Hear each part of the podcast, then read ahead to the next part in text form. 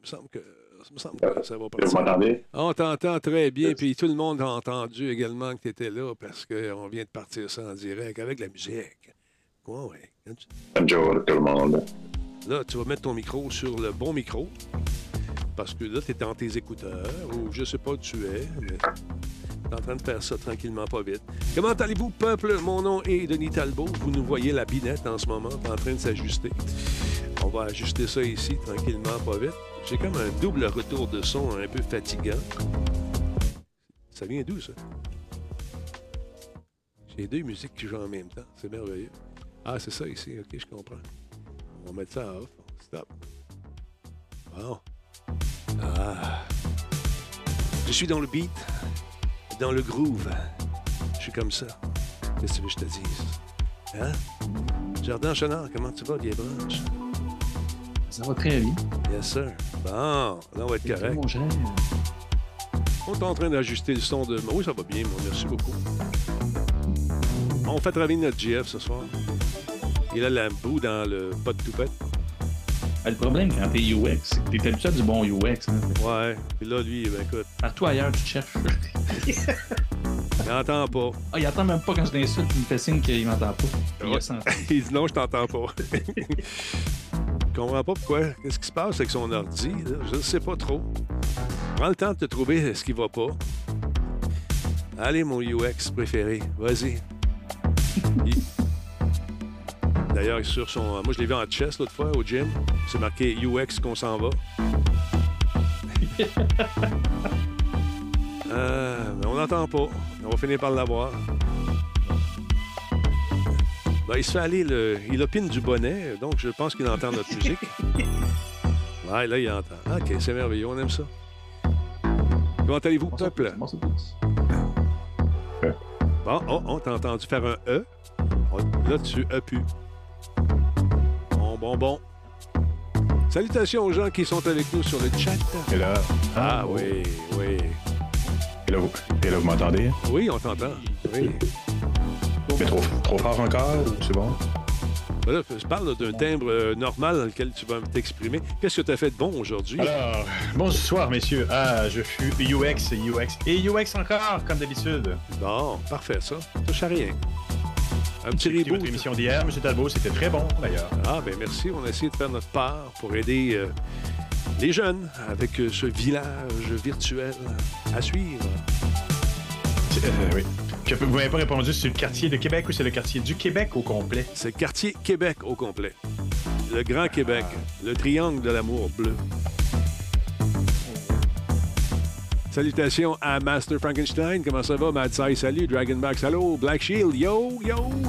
Oh, ceux qui veulent télécharger les balados, euh, paraît-il qu'on avait accumulé un peu de retard. J'ai parlé, en fait, j'ai écrit à mon ami Tommy qui s'occupe de la gestion des podcasts.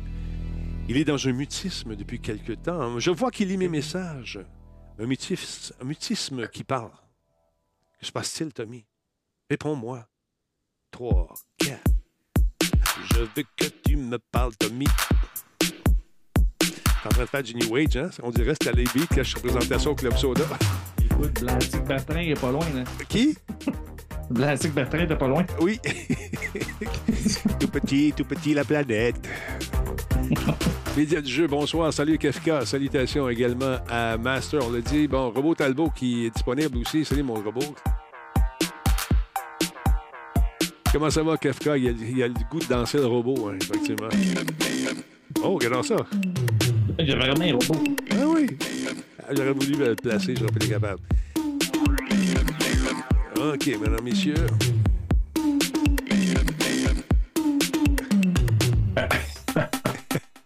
Là, je voyais que tu dansais. Je me suis dit, juste voir ce que ça va C'est un test de caméra que j'ai fait. Hein? Bon. On va commencer ça, ce, show-là. À la fin de l'émission ce soir, je vous présente 5 jobs KVO. Oui, 5 boulots qui vous sont offerts. À vous autres, les bols. Ceux qui travaillent dans l'intelligence artificielle, la programmation, il y a 5 postes qui sont disponibles chez Coveo. Donc, euh, j'ai fait une entrevue avec le vice-président président qui s'occupe de l'intelligence artificielle chez Coveo. Et va vous parler de ce qu'il a besoin. Alors, si vous cherchez un job avec d'excellentes conditions de travail, Coveo ce soir à la fin du show. Ils ont des beaux bureaux en plus. Oui. Baisse ça un petit peu, mon gars. Quand tu fais le de même, là, c'est bon. Baisse-moi ça une petite affaire encore. Des poumons, depuis que, depuis que tu t'entraînes, moi, cette voix-là porte comme le mot. Oh yes! Une fois qu'on une fois qu'on sera esclave du AI, on va tous danser comme des robots. Ouais, ouais. Peanut, peanut, qu'est-ce qu'il dit, monsieur? On va commencer ça, ce show-là. J'ai une bonne nouvelle pour vous. Ben, enfin, pour moi, je vais vous annoncer ça tantôt en primeur. J'en ai parlé à Jordan Chenard, mais qui va regarder euh, le, le- le suspense. Concerne la semaine prochaine. Jordan Fetus Kennard. Yeah. Denis, ça fait longtemps qu'on t'a pas vu sur TikTok. Ben, je suis occupé. Je suis occupé. euh, Ah oui, mais quand même. Ouais, j'ai pas eu de Tu temps. pourrais en faire n'importe où, ce serait toujours bon. Ouais, mais. C'est Denis Talbot, c'est toujours bon. Ah, t'es trop fin, là, mais c'est pas vrai. Ça, c'est- mon chèque. Oui, c'est Ah. ça, ton chèque. J'ai, j'ai, euh, ce que je fais, euh, c'est que je fais des voix de ce temps-là là, pour euh, des événements qui s'en viennent dans la métropole et ailleurs Ah. au Québec. Alors, quand je vais dans un studio, puis t'as un réalisateur, puis tout, puis tout, puis tout, t'as, t'as pas, tu sens pas ton TikTok. Elle m'a pris une photo pour mon. Non, non, t'écoutes, t'essaies de, t'essaies de garder ça euh, professionnel. Sois jeune, sois fou un peu, là. Tu le sors, ton petit TikTok. Tu fais un making-up, c'est le fun, tout le monde aime ça. Ouais, mais tout le monde n'est pas d'accord quand l'événement n'est pas annoncé encore. tu comprends? Fait que je peux Il y a pas. ça, des, des détails, des détails. Ouais, des détails. Tu les gardes dans la boîte, puis tu les sors quand c'est le temps. OK, stand by, on passe ça ce show-là, parce que cette musique-là, c'est pas ça que j'avais choisi. Ça. là. OK, des gagnants, dans la boîte. Non, non, dans la boîte. Ah oui, non, non, tu t'en vas. Bye. Bon, t'as dit, il n'y a pas du monde. Ils ont comment pianoter. C'est un vrai Grégory Charles. Cette émission est rendue possible grâce à Coveo. Si c'était facile, quelqu'un d'autre l'aurait fait. Solotech, simplement spectaculaire. PQM.net, la référence en diffusion web depuis 30 ans. Voice pour tous vos besoins téléphoniques, résidentiels ou commerciaux. Oui, monsieur. Comme, regardez ça, le, le, le salmi-gondi de talent qu'on a ce soir. Comment allez-vous, euh, les vous autres? Jordan Chenard en bas. Monsieur, euh, monsieur Poulain, parlez-nous qu'on a juste votre micro en même temps. Bon, Oui. espèce de Ben, professionnel. ça fonctionne? Testing, testing. Euh, Suis-je bon? Suis-je beau? Suis-je. Hein, beau, non, peut-être pas. Mais bon, est-ce que vous m'entendez bien? Là, on t'entend, c'est super bien. On- Voilà. On, a été inquiet un peu, je t'avoue, de t'avoir perdu dans les limbes de l'Internet. Mais tu es revenu. Tu es revenu Ouais. à la maison tel un vieux matou. Et j'ai sorti mon vélo d'été aujourd'hui. Je suis content. C'est vrai? Est-ce que. Est-ce que Je bon, volais avec le, le, che- le- le vent dans les cheveux. C'était incroyable. mais euh, toi, là, en tant que cycliste, tu ne sers jamais ton vélo. Tu te promènes, tu es comme Ferrandez, tu te promènes euh, sur le, partout avec ton vélo, même l'hiver, non? Oui? Même l'hiver. Mais l'hiver, j'en ai un pour l'hiver. Puis c'est un vieux, euh, un autre vélo qui peut prendre le calcium. est- Il y a des pneus, des pneus à clous en avant même.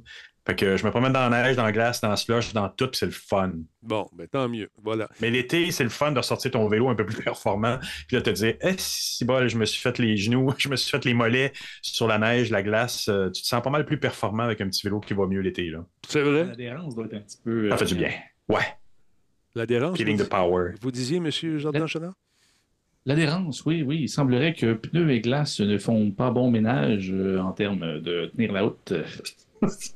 Je sais pas. Bon, je sais pas. Je sais pas. Euh, je ne suis pas un grand fervent de vélo, euh, point. J'aime beaucoup la marche, euh, ceci étant dit. J'ai fait beaucoup de courses étant plus jeune. Les rotules ont lâché. Alors, j'en ai commandé sur Wish, elles sont backorder. Mais la semaine prochaine, la semaine prochaine, peuple, je ne serai pas là. Je vais être là, mais peut-être euh, sur un décalage légèrement. J'ai eu une invitation cette semaine pour aller du côté du Brésil avec Intel. Oh. Il y a une grosse, grosse compétition de e-sports qui a, qui a lieu là-bas. Intel est un des commanditaires principaux, sinon le big commanditaire. Et euh, tout bonnement, m'a dit Denis, euh, ça te tente-tu de venir au Brésil voir ça, cette compétition-là? J'ai dit Oui, qu'est-ce que tu veux en retour? Rien. Tu viens faire un tour là-bas.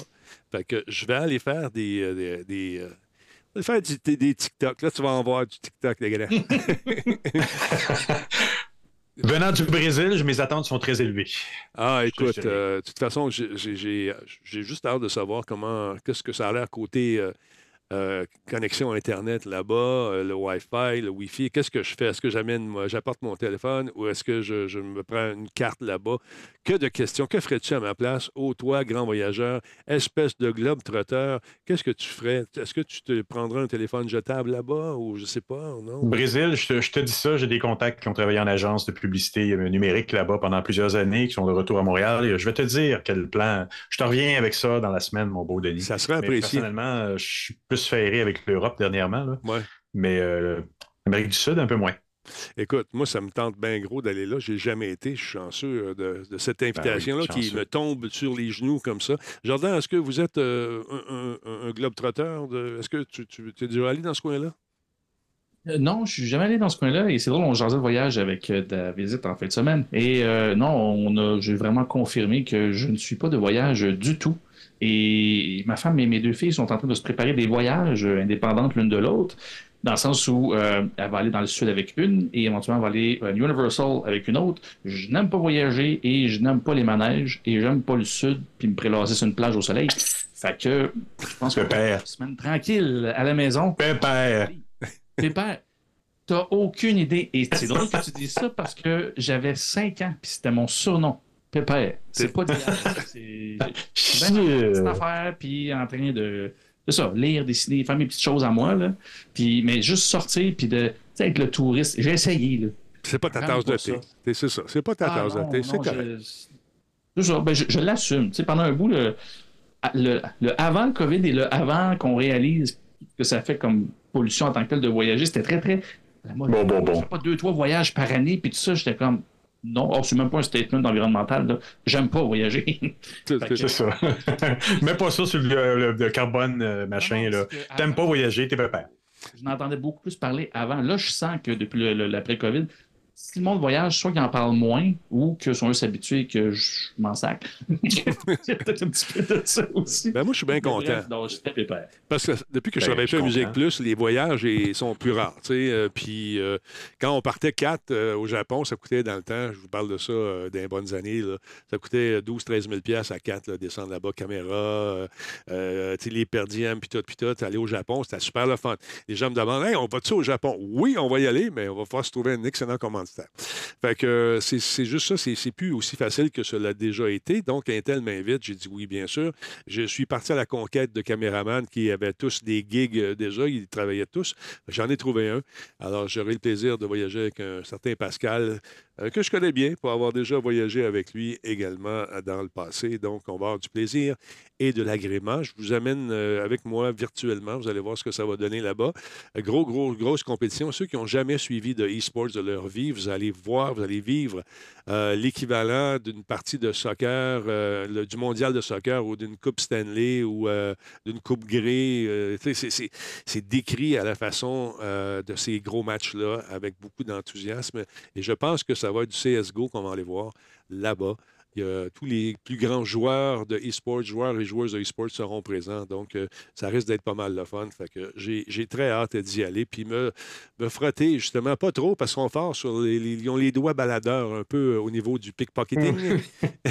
Oui, frotte- frotte-toi pas à personne là non, non, non, non. Écoute, c'est que euh, on les a vus, je pense. C'est dans le cadre de quel jeu? euh, c'est les Jeux olympiques, je pense, où les gens volaient, voyaient dans les rues, ils essayaient de voler les téléphones Oui, oui. direct. Fait on va faire attention. tu- tu la joues, tu la joues prudent. Euh, Tu vas dans quelle ville, tu disais? Je pense que c'est à Rio qu'on débarque, mais ou Sao Paulo, je ne suis, suis pas- je suis pas certain encore. Je n'ai pas vu l'horaire. On, on devait avoir un courriel aujourd'hui qu'on- que je n'ai pas eu, mais demain, je rencontre Philippe, euh, un big boss d'Intel.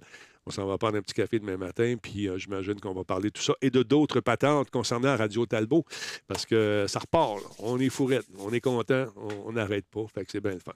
Alors voilà Tu pour... arrêté? Pourquoi, pourquoi ça repart? C'est pas arrêté, on Oh, ben, pas, parce que a- non, non, mais la période tranquille, tu sais, euh, quand tu as les fêtes, après les fêtes, le- après les fêtes, Ah, c'est toujours. trimestre, hein. Il, il le premier trimestre est toujours un Ah, peu inquiétant. ça. Mais là, euh, la petite menace de récession, euh, on est dans l'industrie du numérique, on a tous le même commentaire. Moi, j'ai rien signé dans le premier trimestre. J'ai deux, trois euh, collègues et compétiteurs et autres. On s'est tous parlé, puis on s'est dit, garde, premier trimestre, mm, mm, Mhm. no good, no good, rien qui a été signé. Tout le monde, est- tout le monde retient son souffle. Même les contrats gouvernementaux se sont fait attendre, ont demandé des délais avant de signer. Euh, Very suspect. Very suspect, je dis. Ah non, tu as raison. C'est la même chose ici. Tu sais, à un moment donné, tu te poses des questions. Mm. Tu te dis, bon, la pandémie a été bonne pour moi. là, je vis l'après-pandémie, puis le- cette Ouais. menace de récession. Mais quand même, on lâche pas, on continue. On va être euh, parmi euh, les juges aussi du côté de la phase des Internet euh, au casino. Ça s'en vient. Je pense que c'est le 16 avril, si je ne me trompe pas. Euh, j'ai fait mes devoirs. J'ai été juge cette année, encore une fois. Euh, cette année, j'ai remarqué qu'il y a des gens qui ont des préférences au niveau de l'animation, puis de, de la façon de, de livrer leurs produits. Euh, Il y a des gens qui ont suivi, on le sent, ont suivi les conseils. D'autres, ils les ont écoutés. C'est tout ce que je dirais. Et il y en a qui ont moins mis le cœur à l'ouvrage. Là, je vous le dis, j'ai été sévère.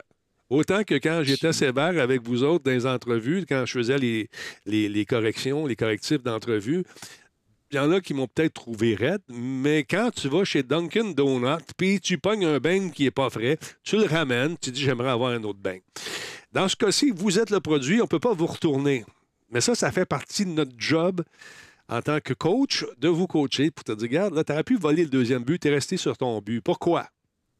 Prochain coup, je... Donc, tu as été, constructif aussi. Ben, pas il, été faut, juste il faut, il faut, critique. Ben non. mais il y, en a qui, di- il y en a qui se disent c'est bien de mettre les gens un peu dans, dans le coin, mais ils prennent pas le temps. C'est bien de déconstruire, mais il faut reconstruire aussi. Je pas là. Écoute, je ne suis pas là pour détruire les gens. Au contraire, je suis là pour leur donner le goût de faire ça, puis de continuer à faire ça. Mais, Mhm. tu sais, quand tu commences dans ce métier-là, d'absorber la critique, c'est pas toujours facile.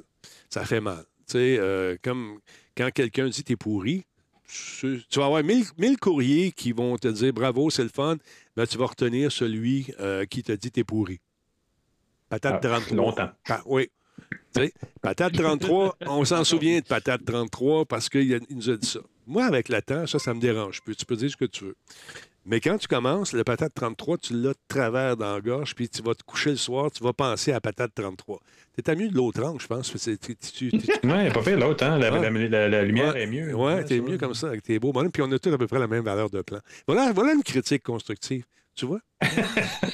Voilà, comme ça. Voilà. Ouais. C'est ça que je voulais, euh, je voulais euh, dire aux gens. Puis je vais en reparler avec eux. Parce que normalement, je fais, euh, quand on annonce les gagnants, euh, j'ai l'impression d'être un McDonald's euh, qui, euh, avec dans son stationnement des frites répandues à gauche et à droite. Tout le monde se pitche sur moi. ouais, comment ça que moi? Comment ça? que c'est, c'est quoi? que c'est- Qu'est-ce que je devrais faire? Qu'est-ce que tu dit? Wow, wow, wow, je suis pas tout seul là, qui juge. On est une gang. Tu, tu, tu dis-tu que c'est une gang de mouettes? Ben, c'est parce que c'est une façon, c'est une allégorie, c'est une image, tu vois? Ben, ouais. Fait que c'est ça, j'ai hâte de voir euh, qui va. anglais. Pardon?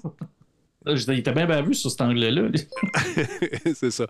Fait que euh, on va, on va suivre ça avec impatience, euh, c'est avec beaucoup d'intérêt aussi. euh, puis j'imagine qu'il y a des gens qui, encore une fois, juste vous dire une affaire. Quand vous participez à ces concours-là, c'est pas nécessairement de. C'est le fun quand on sort gagnant. Mais si tu ne gagnes pas, est-ce que tu arrêtes de diffuser pour autant? Est-ce que tu changes un peu tes affaires puis tu écoutes les conseils? Est-ce que tu gardes ta ligne dure et puis je m'en vais de même? C'est libre à toi, mais arrête pas de diffuser si tu ne gagnes pas. C'est juste ça que je veux te dire.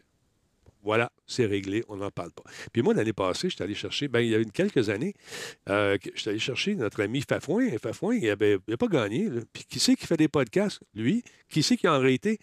Euh, pas mal tout le monde. Il y en a beaucoup qui ont, qui cessé de, diffuser parce que c'est un médium qui est euh, très demandant. C'est un médium qui, euh, qui, des fois, est décourageant parce que nous, on est chanceux. On C'est là des- qu'on voit les vrais. Oui, mais on a des gens qui C'est regardent. dans la constance. C'est Hmm, ça, parce la que je c'est- parce nous, on regarde, on est chanceux. Il y a des gens, ça varie.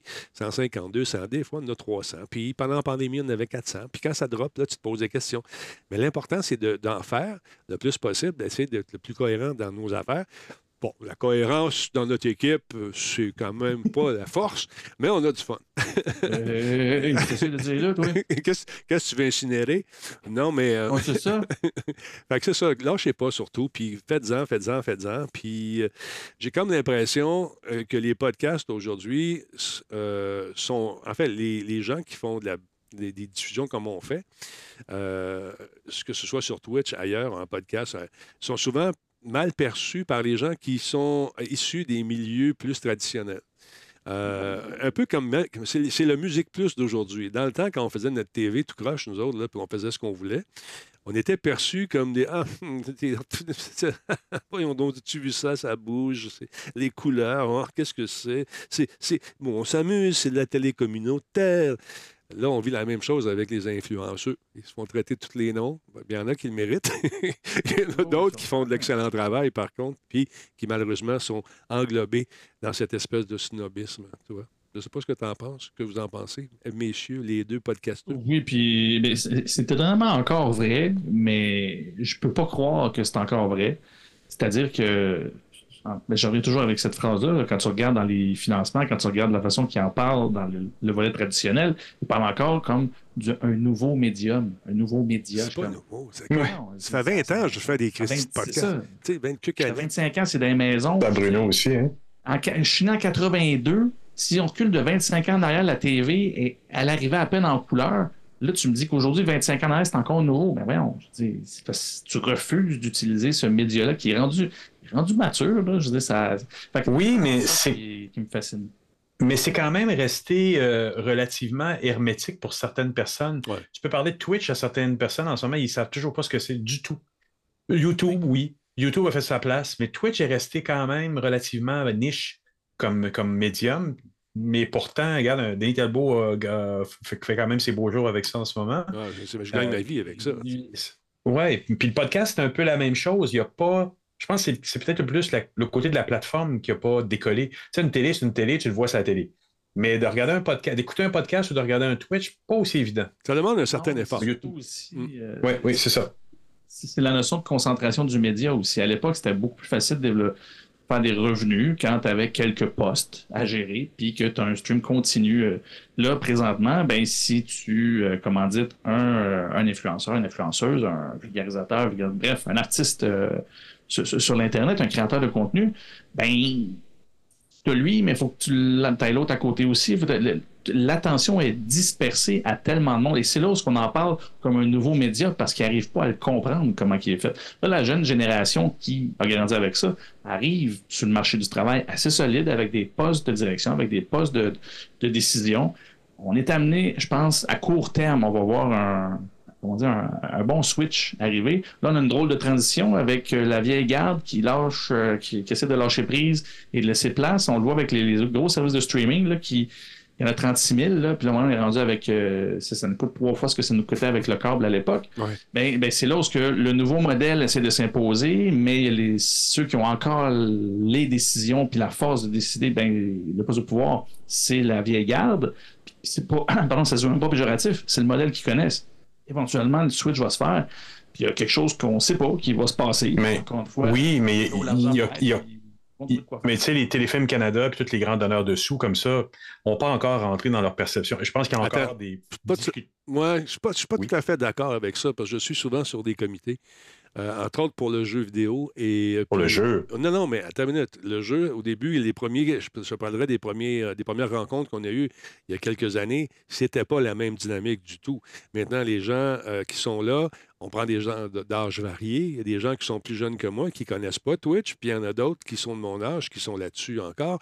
Il y a des concepteurs de jeux également qui sont fait dire non par la plus vieille garde à la direction de leurs studios respectifs à l'époque, qui aujourd'hui eux-mêmes sont rendus des créateurs, des créatifs, euh, euh, qui sont des présidents, des vice-présidentes et tout ça, des présidentes qui ont, sont en charge de ce qui s'en va, ce qui s'en va chez les consommateurs, et ça a changé drôlement. Mais il y en a encore, quand j'étais avec une streameuse que j'ai rencontrée dans un Costco.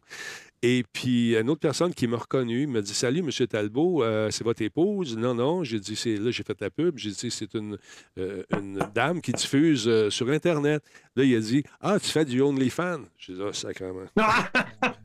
Non, non, elle fait pas ben, d'OnlyFans. Ça, c'est du wishful problème thinking. de banlieue, là. Tu me dis tout ce que je viens d'entendre là, le Costco, la streameuse, puis les, OnlyFans, problème de banlieue. Il y a des Costco à Montréal, je te ferai remarquer aussi, parce que tu n'es pas allé avec ton bicycle à pédale avec des petits piquants, là, qu'il n'y en a pas. En, banlieue de Montréal, il n'y en a pas au centre. Mais, mais, mais moi, je parlais avec une jeune réalisatrice dernièrement, l'âge de ma fille, 23-24 ans, puis elle me disait c'est dommage, hein, la télévision, il faudrait redonner, redonner de l'énergie, remettre de l'amour là-dessus. Puis je dis mais attends un peu, tu as 24 ans, tu es une jeune réalisatrice, je comprends pas que tu comptes pas ou tu peux pas tenir compte de tous les nouveaux médiums qui s'offrent à toi pour faire connaître ce que tu fais. Parce que, tu, parce que elle, sa conception, c'est encore qu'elle va se faire financer si Téléfilm donne l'argent et Téléfilm va lui donner de l'argent si elle a une lettre de diffusion de Télé-Québec ou de, de Radio-Canada. Mais ça, ça change. De, ça... tend à changer encore. Ça va être difficile de tourner ce gros, ce gros bateau-là.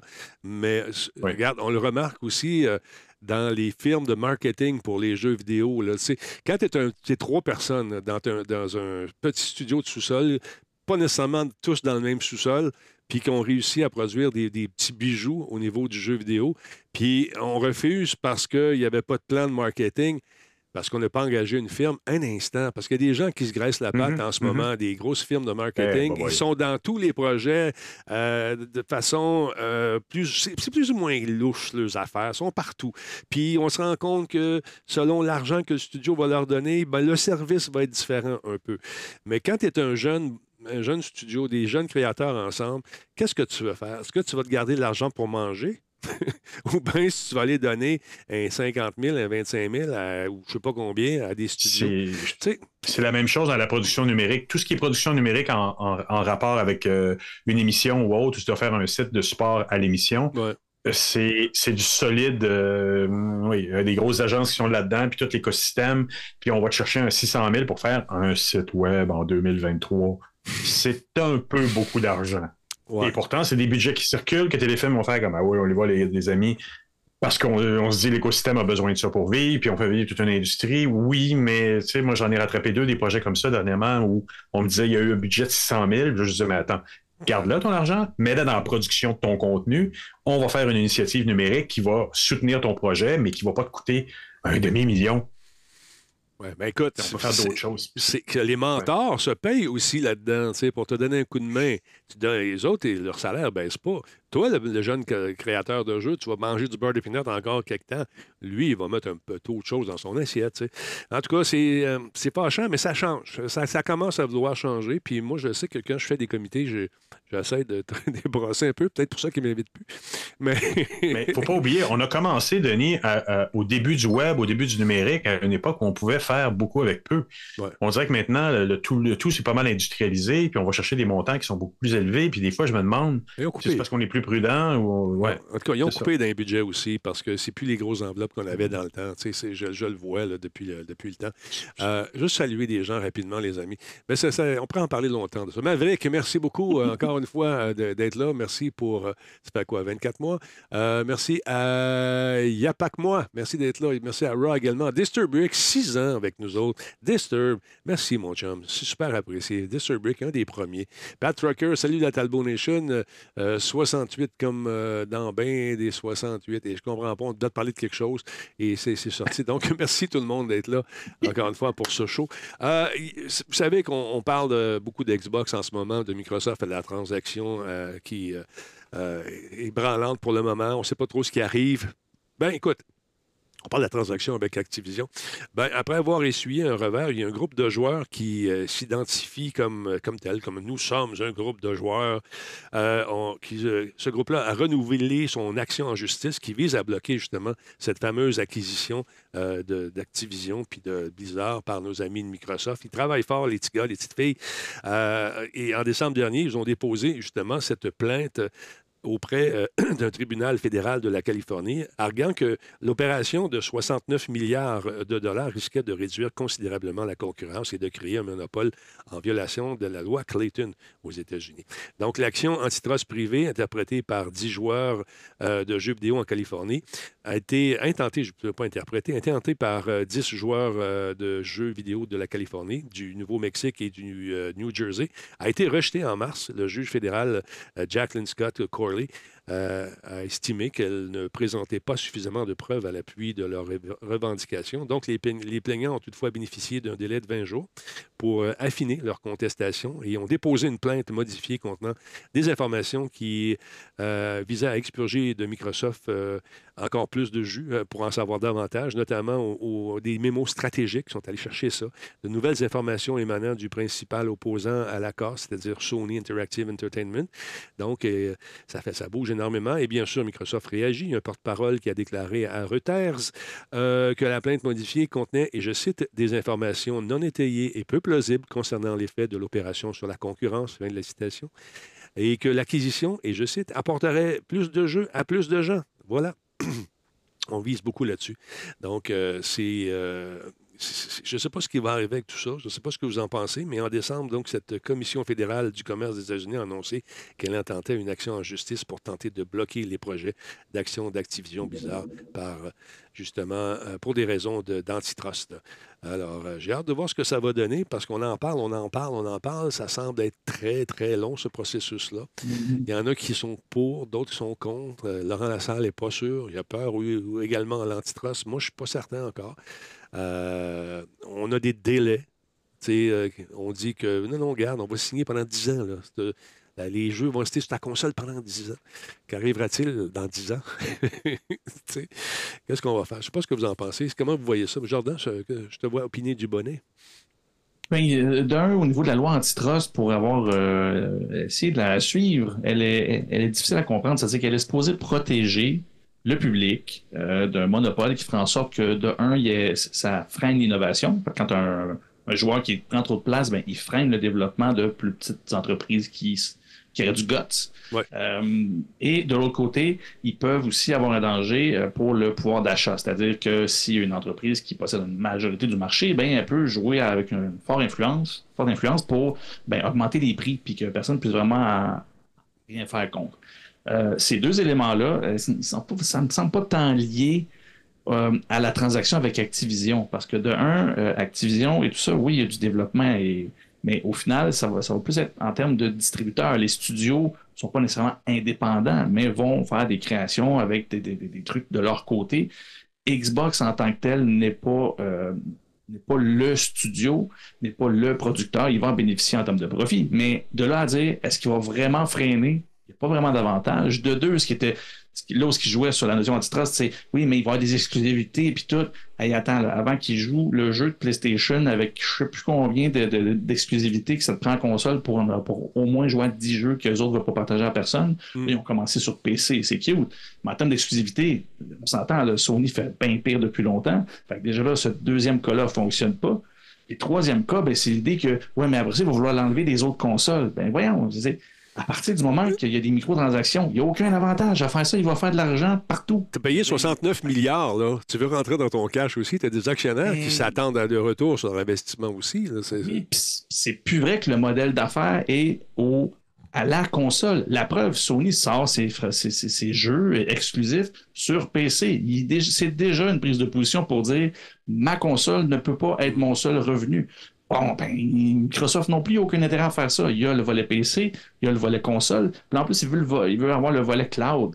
Ben, il n'y a, aucun avantage à vouloir le garder tout seul. Fait que c'est là où, non, il n'y a rien là-dedans qui, est vraiment inquiétant, mm. du moins pour l'approche, euh, si on parle de la loi antitrust. Là, après ça, est-ce que si l'achat est fait, il va se mettre à faire ce qu'il veut? Ben, on a un cas parallèle on pourrait parler d'Elon Musk et Twitter, qui, on voit ce que ça mhm. donne quand euh, quelqu'un pointe la place, puis ah, ben finalement, je change d'idée. Mais encore Elon Musk, c'est sa bébelle, tandis que Activision, c'est une grosse machine, puis un peu comme en politique, c'est trop gros pour que le gars en haut puisse faire ce qu'il veut avec. Microsoft, c'est la même chose aussi. Ça a été pensé, cette histoire-là, ça a été étudié. Ils n'ont pas décidé ça du jour au lendemain. Hey, on va acheter Activision.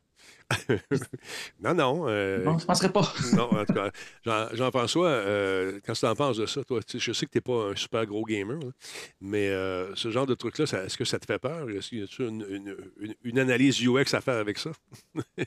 non, non c'est ça, j'allais dire. Je vais paraître, unidimensionnel, mais j'ai pas vraiment d'opinion sur ce, ce dossier-là, n'étant pas un grand gamer tu as parlé tantôt, Jordan, de nos amis, euh, notre ami, entre guillemets, M. Musk, qui a encore fait des frasques. Là, il y a NPR qui a décidé de sacrer son camp. Mm-hmm. C'est quand même toute une décision, ça, euh, de quitter. Ils ont, écoute, puis ils perdent combien de. Ils ont 69 millions de. De, de, de, followers, je pense. J'ai vu ça pas loin de 70 000. Euh, dans ben, les articles que j'ai lus, j'ai même pas vu le nombre de, followers qu'ils ont. Ça fait un trou. Oh, ben, c'est immense, mais NPR, pour ceux qui ne, connaissent pas, je vous dirais c'est l'équivalent de, ben, c'est comme la télé communautaire, mais là, niveau euh, États-Unis au complet. Fait que c'est vraiment quelque chose qui est financé publiquement. Et je le dis bien précisément, c'est financé par le public. Donc, par des villes, par des, euh, programmes, par des. C'est pas les entreprises, c'est pas la pub qui paye en tant que telle pour ça, c'est vraiment un financement public. Ce qui fait il n'y en a pas beaucoup de ça. Au niveau de l'information, son modèle d'affaires n'est pas sur le, justement le clickbait et tout ça. Eux, en fait, si vous voulez une bonne source d'information à NPR, c'est vraiment excellent, mais c'est aussi pour plein de choses, pour l'éducation, pour. Bref, c'est immense. Mm-hmm. Et là, NPR, justement, dans les. Eux, au cerveau, je, dis, il va pas bien, il a une Colin, qu'est-ce qui se passe? Je sais pas. C'est un AVC public qui fait, il faut faire quelque chose, il faut l'aider, le monsieur. Mais je dis, là, il a décidé, en fait, ben, tout moi de tout quoi, là, de, c'est annoncé depuis des mois, et là, ça a lieu. Les crochets bleus, en fait, pour officialiser ton compte, comme quoi que, mettons, tu as un compte NPR, ben c'est NPR officiel. Donc, ça appartient, c'est officialisé par Twitter que c'est le compte qui appartient vraiment à l'entreprise ou à l'organisation. Mais là, maintenant, il faut que tu payes pour ça.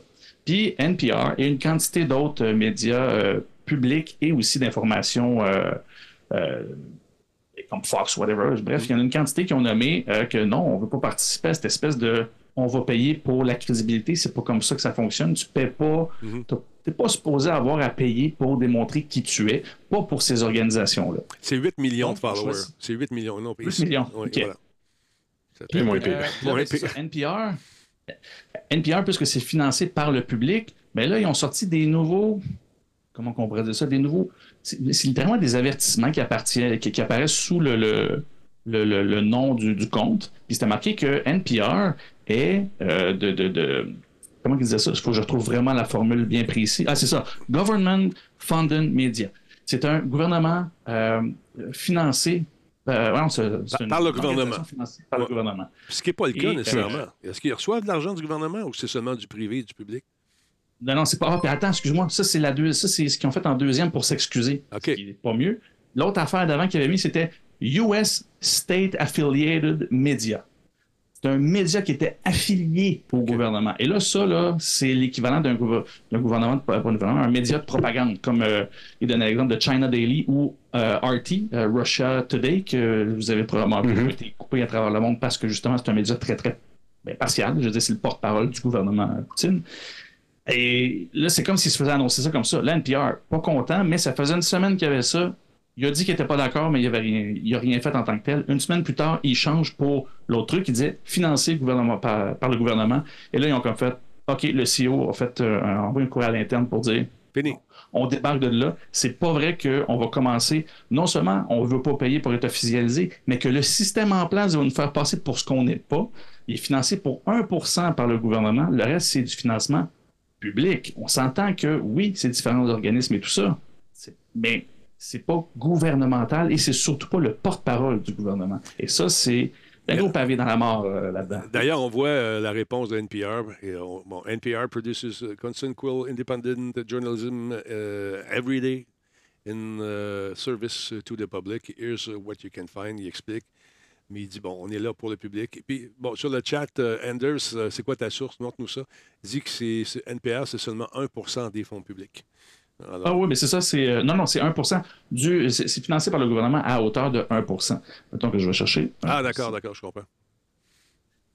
je ne le retrouve pas, mais en gros, c'est où tu ne peux pas dire que c'est financé par le gouvernement, parce que 1, 1 vient du gouvernement. Oui, c'est ça. Mais c'est une institution qui se veut publique. Quand on dit public, c'est que tu vas avoir le NPR local pour l'État de New York, pour la ville, pour la. Fait que tu as différents éléments d'ordre public qui vont fournir, euh, qui, vont construire l'entité américaine complète de NPR.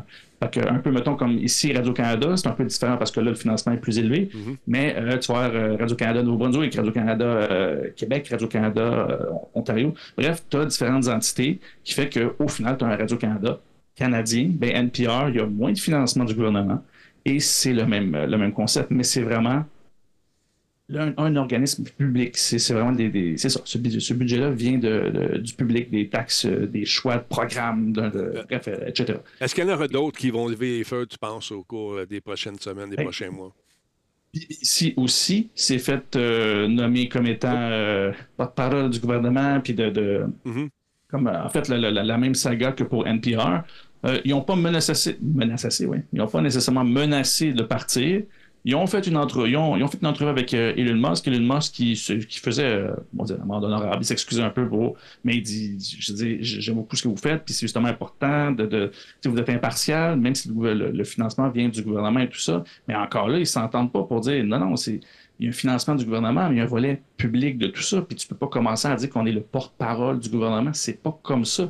mais on s'entend, Elon Musk, lui, depuis le début, il aime pas les médias. Il aime pas ça. Fait que tout, tous les faux pas qu'il fait, c'est pas lui que ça dérange bien bien de briser la crédibilité de peu importe le média. Et là, ben, je sais pas ce qui va se passer parce que de un, c'est sûr que c'est une plateforme qui était importante au volet de l'information, mais dans l'état où est-ce qu'elle est maintenant, je suis plus sûr qu'on peut parler. En fait, le Twitter qui était utile avant, c'est plus ça du tout. C'est mort cette époque-là.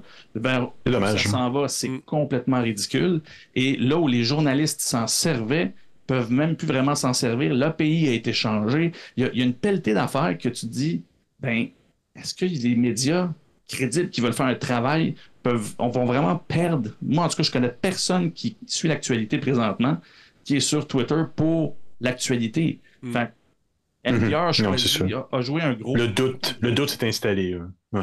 Ben oui, puis ce doute-là, encore une fois, s'il il se dissipe pendant quelques semaines, on le sait, là, prochaine AVC, euh, Elon va peut tout scraper du jour au lendemain.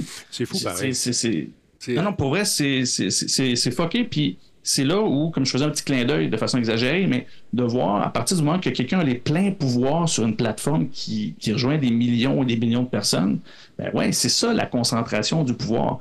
ça fait peur, autant que Twitter n'a pas tant d'impact pour les citoyens en général. Ils vont certaines classes de citoyens qui étaient plus connectés, mais c'est pas si pire, mais imaginez, mettons, un Facebook, du jour au lendemain, il vend à quelqu'un qui est prêt à le prendre puis qui fait ce qu'il veut avec l'algorithme et tout ça. On, arrive à un moment où on a pris des choses pour acquis, mais là, on le voit ce que ça donne. Puis à partir du moment qu'il y a quelqu'un qui a la main sur la manette, là, c'est le doute. C'est le doute. C'est ça, c'est le doute. Puis tu avais Substack, qui a beaucoup de journalistes indépendants qui utilisent Substack pour faire des infolettes qui sont financées. Ils ont sorti une application Note qui compétitionne Twitter. Qu'est-ce que Elon a fait du jour au lendemain? Ben, tout ce que tu partageais, tout ce que tu voulais retweeter, tout ce que tu voulais faire par rapport à Substack, mm, mm. il n'y a plus rien qui fonctionne. Tu avais même vu le Python, c'était refusé. Ça a duré une semaine, puis après ça, on fait Ah, je m'excuse, c'est correct. Voyons, voyons. Euh, il va pas bien, monsieur. Euh, c'est triste de voir ça. Moi, ouais, mais c'est ça. Je m'en servais beaucoup, moi aussi, de Twitter. Puis là, j'ai mis ça de côté parce que ça vaut plus la peine. C'est plus, plus ce que c'était. C'est complètement dénaturé. Et puis, comme tu dis, on n'a plus intérêt. Les gens qui, étaient le fun à suivre, soit ils sont sacrés le camp, ou soit leur contenu est moins visible à cause d'un algorithme qui a été euh, trituré un peu. C'est plate. En tout cas, puis moi, ben, il, me gosse là pour que je donne mon 8$ par mois, je ne sais plus combien par mois, là, et puis euh, je résiste. Ben, il, veut, il, veut tellement se financer avec ça. Ouais. Mais en tout cas, écoute, j'ai pas, pas la place qu'il a. Non. Il vaut quelque chose. C'est dommage parce qu'il y avait un ton. Il y avait un ton à la plateforme qui était intéressant pour la nouvelle. Ouais.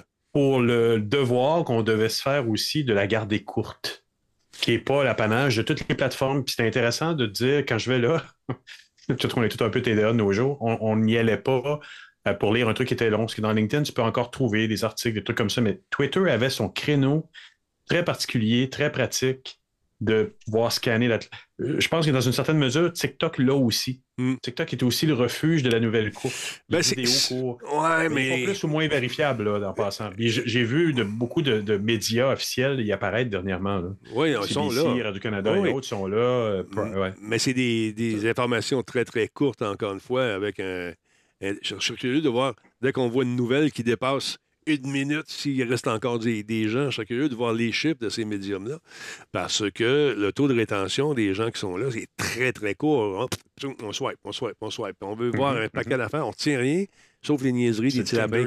C'est ça, exactement. Mm -hmm. dire... Euh, Puis encore de la, nouvelle, c'est quelque chose. Ouais, non, ben c'est que souvent, j'entends ce, ce parallèle-là qu'on fait avec, euh, oui, mais Twitter, c'était des tweets, puis ben, TikTok, c'est un volet court. C'est tout ce qu'on ne voyait pas de Twitter et qui était très utile pour les journalistes et la recherche scientifique en médias, en influence et tout ça, c'était tout l'ouverture de Twitter, parce que oui, euh, Elon Musk, il dit que ouais, mais on va être transparent et tout ça, mais je veux dire, il t'a donné un code qui n'existe même plus à l'interne. Je veux dire, on s'entend, ils, ont tout hmm. bousillé.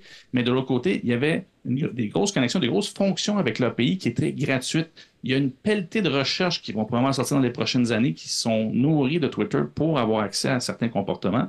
Puis ça, c'était super utile. C'était super utile pour, aussi pour les journalistes qui avaient ces outils-là qui allait chercher plein d'informations, puis toi, tu pouvais la trier avec tes outils fiables à l'interne, ce que tu ne peux pas faire. Et TikTok, lui, de son côté, refuse de donner n'importe quel outil pour que tu puisses filtrer toi-même, que tu puisses accéder à de l'information. Lui, ce qu'il veut, c'est que tu passes à la plateforme.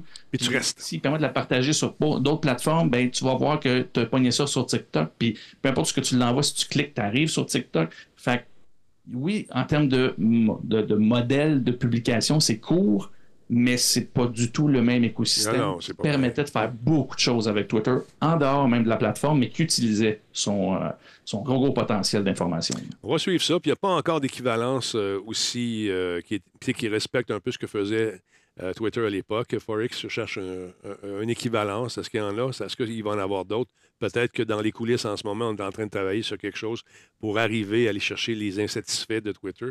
Mais pour le moment, moi, j'ai pas de j'ai pas de, de, de, trucs semblables que je connaisse. Là. Euh, beaucoup Mastodon qui a pris le, le, dessus. Mm, euh, c'est ce que quelqu'un. Mm. Ben, il a pris le dessus. Il a pris le dessus d'une certaine forme de crédibilité. Il a pris la relève temporaire, je dirais, mais je sais pas.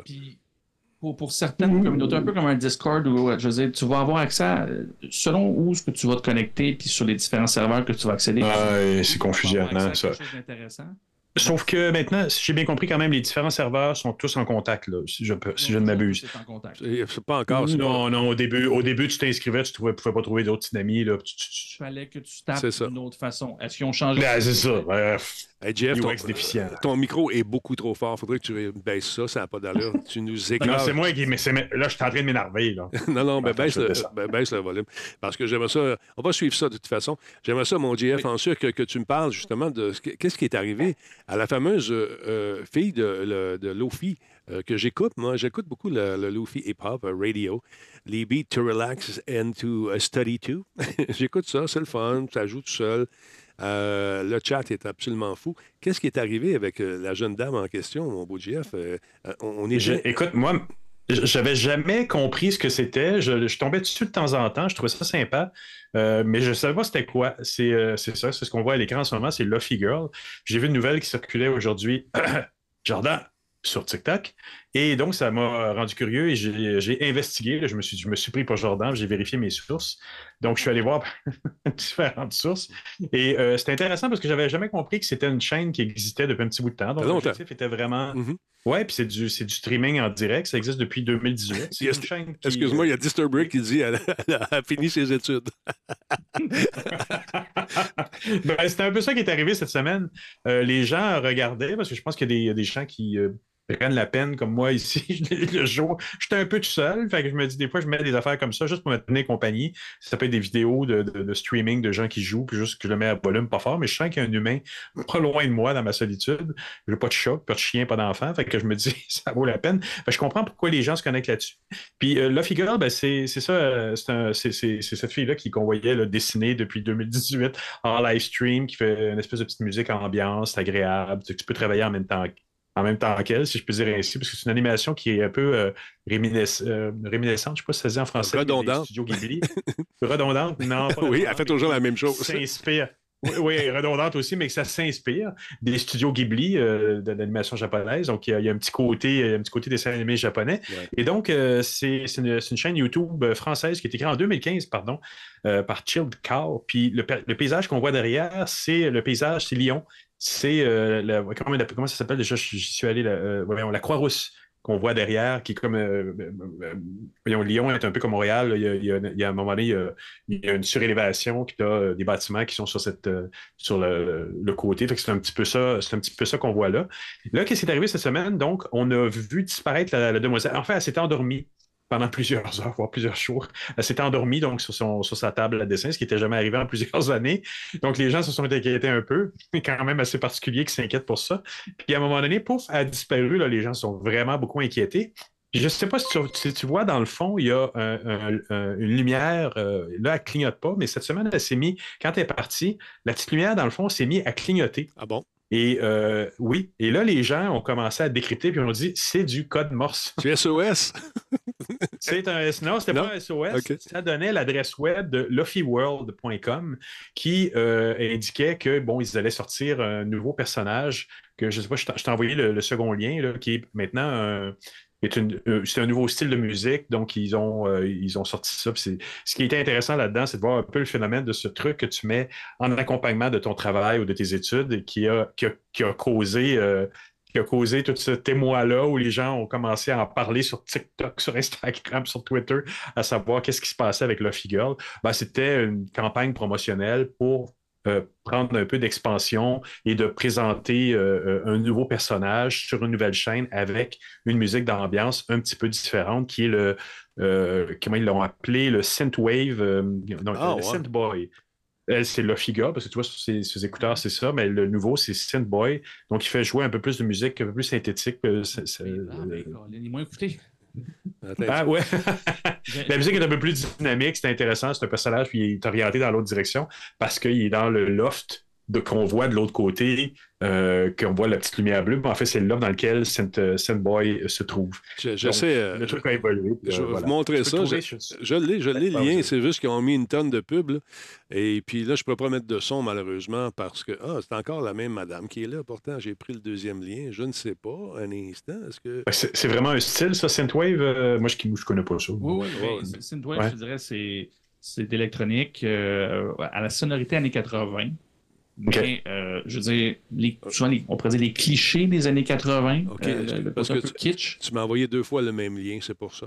Mais, euh, ah, pardon, pardon. Moi, c'est pas grave. Mais tu peux le trouver sur lofyworld.com. Je vais regarder ça tout de suite, juste parce que je, je suis curieux.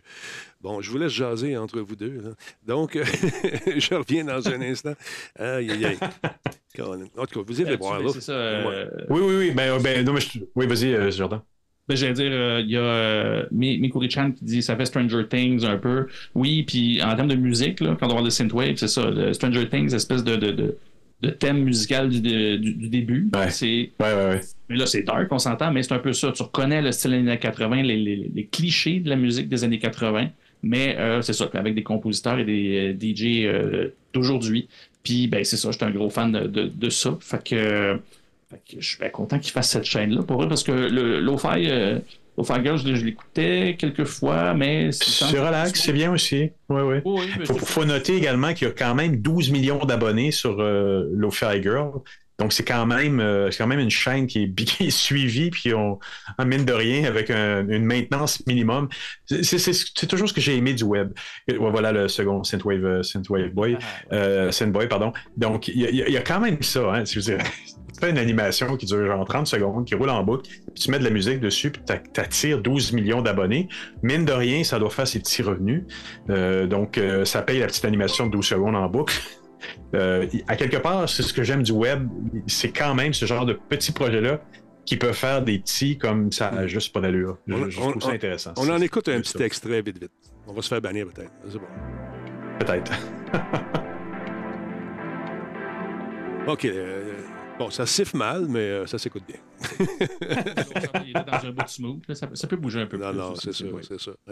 Et là, on voit la lumière de la chambre de, de Luffy Girl de l'autre bord. Ah ouais, c'est où? C'est où? prendre la souris. C'est ah, tellement concept. Est ici, là? Moi, je pense que c'est celle de droite. Ah, ça doit être celle-là. Celle où celle-là, ici, là? Ouais, moi, c'est ça, là je pensais. Écoute, okay. au-dessus du chat. Ah, oui, ça doit faire débat sur les réseaux sociaux en ce moment parce que tu sais, les réseaux sociaux, on parle des choses essentielles de la vie en général. Oui, les choses importantes. Euh, incroyable.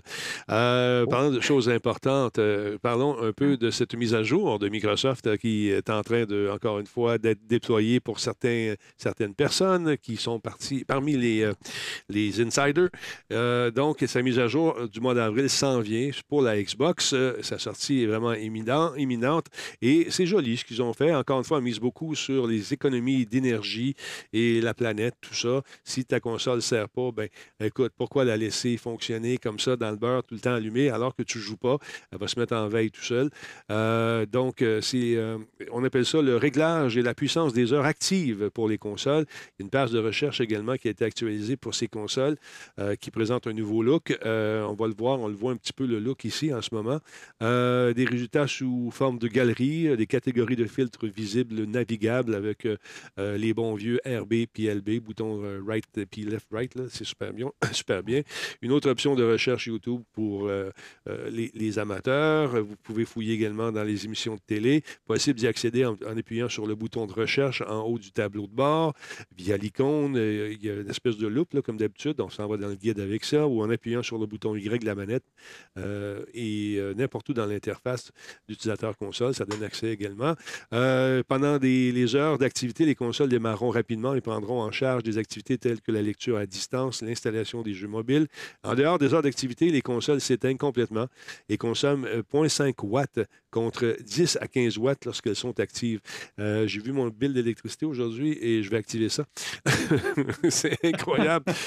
Euh, donc, la mise à jour d'avril va être euh, disponible très, très, très prochainement pour tout le monde, mais ceux qui l'essaient en ce moment disent, n'en disent que du bien. Donc, voilà.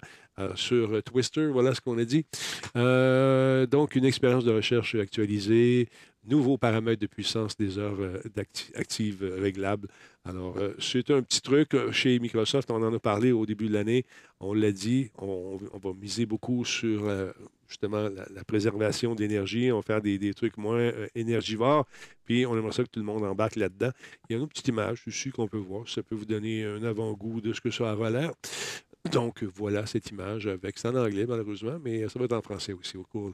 Monsieur UX, es-tu content de voir ces petites, euh, ces petites améliorations? je ne sais plus, j'en ai parlé, j'avais ce sujet-là, mais avec les bouleversements des dernières semaines, j'ai perdu mon fil, mais j'ai suivi un processus et lu un très long article sur le, leur processus UX d'amélioration justement de l'interface Xbox. Je trouve ça très intéressant, les efforts qu'ils ont fait très UX pour l'amélioration. Ils ont testé, il y avait des utilisateurs, ils donnaient des, ils donnaient des Xbox gratuites. Oui, je pense que j'en ai parlé. Et euh, donc, euh, oui, oui, très content de ce qu'ils ont fait. Euh, très, faudrait moment d'acheter une. ça, c'est. De, première main. Ça, là, c'est une autre nouvelle intéressante, Jordan. Encore une fois, je regarde le temps. On va, accélérer un peu le, rythme. Euh, c'est vraiment, vraiment cool. Euh, Stanford AI impressionne avec euh, les interactions de ces personnages, personnages non jouables, les PNJ. ils ont réussi donc à donner l'impression qu'on joue contre des humains, c'est ça? Oui, c'est autant beau que, que, encore une fois, hein, le cliché euh, qui est peurant. C'est-à-dire que Stanford AI, euh, les chercheurs de, de, de, cette université-là, ont fait euh, un partenariat avec Google. Google et étonnamment, ils ont travaillé avec ChatGPT. Bon, on s'entend, ils sont pas regardants sa technologie, Google. Ils n'ont pas mis de, de l'avant Lambda. Mais bref, ils ont construit ce qu'ils appellent un, des Generative Agents. Donc, ils ont construit une espèce de jeu que vous avez vu. ça ressemble un peu à Stardew Valley, euh, un, peu, euh, old school comme, euh, comme approche graphique. Mais les Generative Agents, c'est des personnages dans ce jeu-là. Et ils leur ont donné chacun des personnalités. Puis je nous ramène un peu en arrière quand on parlait avec, euh, avec Philippe euh, Baudouin euh, et aussi dans, les débuts quand on cherchait à comprendre un peu ChatGPT et son efficacité. L'efficacité de ChatGPT et d'un modèle de langage, c'est de le faire évoluer dans un environnement fermé. Donc, tu vas lui donner des paramètres, un texte à résumer. tu ne demandes pas de créer de toutes pièces. Tu, tu le fais créer à partir de ce qu'il a entre les mains, puis tu mhm. demandes, tu essaies qu'il ne pas trop loin. et en fait, ils ont comme créé un cycle à ça. Je m'explique. Par exemple, on crée un personnage avec sa personnalité, ils ont donné un nom, ils ont donné une histoire. Et euh, de là, ben, ChatGPT pouvait créer euh, des interactions, pouvait évoluer dans le jeu avec ce personnage-là. Il y avait, il était 25 en tout dans le dans l'environnement de, de type bac à sable. Et euh, en fait, ce qui se passe, c'est que quand ils, commençaient à discuter ensemble, ben, ce qu'ils ont créé d'intéressant, c'est que toutes les interactions qu'ils avaient, ils stockaient en arrière-plan ce qu'ils avaient dit. Donc, par exemple, un personnage, ben, euh, je sais pas, on va, prendre un exemple dans l'article, organiser un party et tout ça, puis il invitait certaines personnes, mais plus tard, s'il y a une discussion avec quelqu'un d'autre, puis qui sait qu'il l'a pas invité, parce que ce qu'il a dit ou les gens qui a parlé il est stock en arrière. Fait il construit lui-même son prompt, si je peux dire, j'ai pas trouvé de bonne traduction à ça. Et il finit par s'auto-nourrir lui-même du contenu dans lequel il doit évoluer. Ce qui fait qu'au final, ben, ça y fait un bac à sable assez solide. Ses, ses décisions sont prises sur la personnalité qu'on lui a donnée. Et à mesure qu'il avance, il peut interagir avec des choix qu'il a fait dans le passé et de les utiliser pour construire d'autres interactions. Donc, vous mettez ça à l'échelle de 25 personnages comme ça. Ils s'en rappellent. Interagissent, aussi. se souviennent Mm. et, et qui se construisent selon, un, encore une fois, un modèle de langage qui est juste posé prédire le mot le plus crédible euh, à suivre dans une phrase. Euh, mais en bout de ligne, ça a donné des interactions super réalistes et dans cet article-là, il n'en parle pas. J'ai pu voir un, autre qui s'est penché vraiment sur le, la recherche en tant que telle. Il expliquait, il dit, ils ont fait interagir plusieurs humains dans l'environnement, dont les chercheurs, mais aussi d'autres euh, humains euh, pour, tester. Là, qui, et ils ne leur disaient pas avec qui ils interagissaient. et ce qui est fascinant, c'est qu'ils ont partagé l'espace avec les 25 Generative Agents et il y avait plusieurs humains aussi qui interagissaient ensemble là-dedans, en même temps. Et après ça, ils devaient scorer quel personnage avait le plus potentiel d'être un humain ou pas. Et tous les humains finissaient par coter au plus bas. les, les- les faux agents étaient de façon plus crédible humains dans leurs, dans leurs interactions dans le jeu que les vrais humains qui interagissaient avec d'autres humains. Et c'est là où, dans le- le- le- la fameuse recherche, on s'entend, c'est pas une recherche à n'en plus finir, comme je dis tout le temps, c'est une recherche qui dit on tient quelque chose, faut financer pour trouver, pour qu'on puisse fouiller plus loin, mais c'est quand même très intéressant, d'un, de voir ce que ChatGPT peut faire avec cette espèce de façon de recycler lui-même son contenu. Mais, Ça, ça lui évite d'halluciner. ouais, Et ben, de l'autre côté, puis de l'autre côté, c'est qu'on voit le, le- on appelle ça l'anthropomorphisme, c'est-à-dire reconnaître quelque chose dans quelque chose qui n'est pas vivant ou qui n'est pas, c'est imi- l'imitation finalement. Là. Et c'est là ce que le danger de l'anthropomorphisme de l'intelligence artificielle été est clairement démontré là-dedans, c'est-à-dire Mhm. ben, si dans un jeu, on constate que l'intelligence artificielle est plus crédible en tant qu'humain que les autres, euh, Un humain. on a, ouais, qu'un, humain, c'est ça, merci. Euh, on a comme un problème euh, à traiter. Et là, je fais un lien avec la lettre La un peu apocalyptique, mais qui soulignait quand même ça. C'est un réel danger. Puis je trouvais que ça, de façon très ludique, euh, le démontrait très bien. C'est-à-dire, attends, il faut légiférer sur une quantité d'affaires pour ça, mais je pense que la notion d'anthropomorphisme, à quel point on va donner le droit aux entreprises de donner le feeling que l'intelligence artificielle est une humaine, éventuellement, il va falloir qu'ils mettent un frein là-dessus parce qu'à court terme, on a vu, même si ChatGPT n'est pas intelligent, ne comprend pas ce qu'il fait, n'a pas de vraie mémoire, quand tu interagis avec, pendant deux jours, vraiment- le- l'enregistrement de deux jours est, disponible aussi. Ben, pendant deux jours, il n'y a pas eu de situation où ce que tu dis, OK, c'est une machine.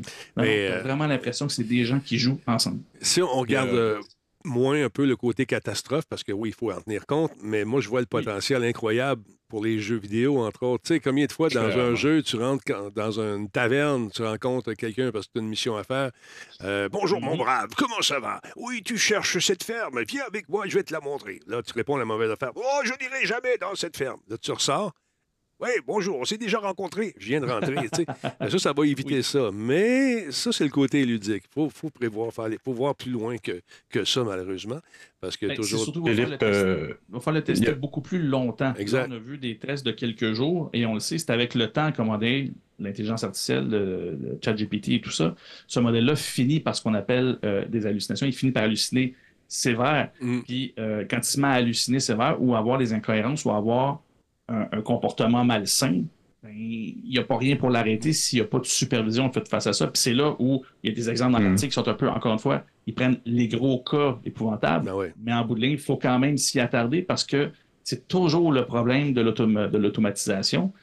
C'est ça, au final, l'intelligence artificielle, on automatise des choses. Mais quand on arrête de surveiller, et c'est là qu'il peut se passer des choses. Puis si on ne se met pas des, des- des freins, on ne se redonne pas des limites d'interactivité, ben euh, ouais, ça peut, peut aller loin. Puis Ça peut si déraper. on commence à développer. Oui, ben c'est Il y, a, ça, il, il, y a- il y en a un qui a senti qu'on parlait d'AI. Il y a Philippe qui s'est joint à nous. sur Salut, Philippe. Il y a, il y a comme, hein, il y a, il y a le nez, il y a le nez pour ça hein, quand même. Euh, il dit, euh, c'est, il- comment il dit que, ouais, moi je dis, on sent que, on, on- on voit qu'il sent, il dit qu'avec euh, cette, euh, voyons, comment il disait ça? OK, excuse-moi, Euh, est-ce que tu es en train de faire un AVC, toi, là? T'es-tu correct? Non, ça? Oui, t'es-tu correct? Pourquoi? OK, vas-y. Il dit, il dit, Ben non, pourquoi? Pourquoi tu dis que je fais un AVC? Qu'est-ce qu'il y a? Ça, ça ouais, prends-moi ça, cette machine-là. Euh, il dit, euh, il dit euh, voyons, ouais, j'ai encore perdu à cause de toi. Ça donne une idée de certains types de jeux qu'on verra bientôt. Voilà, Philippe. Philippe Baudouin. Voilà, merci. Je suis d'accord. En fait, T'es-tu correct? T'es-tu correct? Et là, j'ai-tu eu l'air de faire un AVC à ce point-là? Oui. Alors, on part le moteur, Joe. de l'autre côté, puis c'est là où ce que j'ai pas amené cette nouvelle-là. ben, De toute façon, on, on manque de temps, mais si, vous fouillez un peu, là, euh, Tencent et euh, quelques entreprises chinoises ont commencé à utiliser ça pour générer des dialogues dans les jeux. Euh, puis, ben, c'est pas chic. Fait que les joueurs sont fâchés. Fait que c'est là où, oui, ça s'en va probablement vers ça, mais de un, il y a du, contenu qui, qui, qui est vraiment pas idéal. Et là, tu avais le volet texte, mais tu avais aussi le volet image. Ils, ont arrêté de payer des illustrateurs là-bas. euh, et c'est l'intelligence artificielle qui génère certains personnages. Et encore une fois, ça, ça crée euh, le tollé parce que, ben, à partir du moment que tu automatises trop vite et que c'est pas au point, ça, ça, ça donne ce Ouais. que ça donne. Mais ça, ce que Stanford AI a fait, ça donne.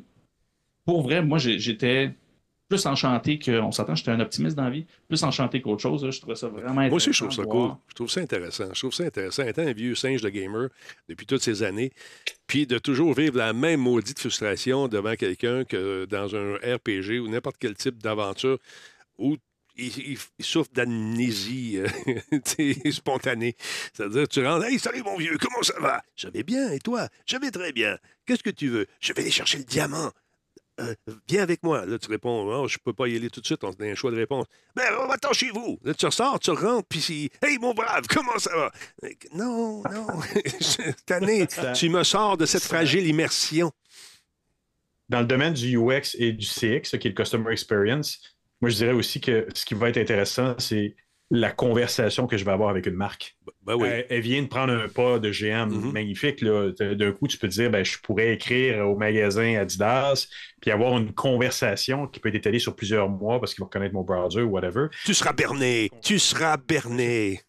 tu vas parler avec une Oui, parce que machine. là, là, personnellement, moi, les chats, que ce soit les, le, le, le- le Christ chat de ma banque, c'est du n'importe quoi. Voulez-vous dire ceci? Non! Voulez-vous dire cette autre chose? Non! Ta gueule! Passe, passe-moi un humain, un, un, un, zéro étoile, quelque chose. T'arrives pas à avoir la bonne information avec les chats de cette génération-là. Avec les prochains, j'ai un espoir. Hein? 0111, vous êtes en plein AVC. On appelle le 911. C'est ça, exactement. Là, Euh, chez moi, essayé. Moi, c'est par euh, la machine. Je pense que je suis en train de mourir. là. la, la- avec euh, Google, euh, des fois, je me pogne, man. Je me pogne. Je me pogne avec une machine. Je, je- je la chicane. Voyons, t'es, t'es- je t'aime. Non, femme, les lumières. Non, c'est Vous, ça. vous voulez un dessert? Non!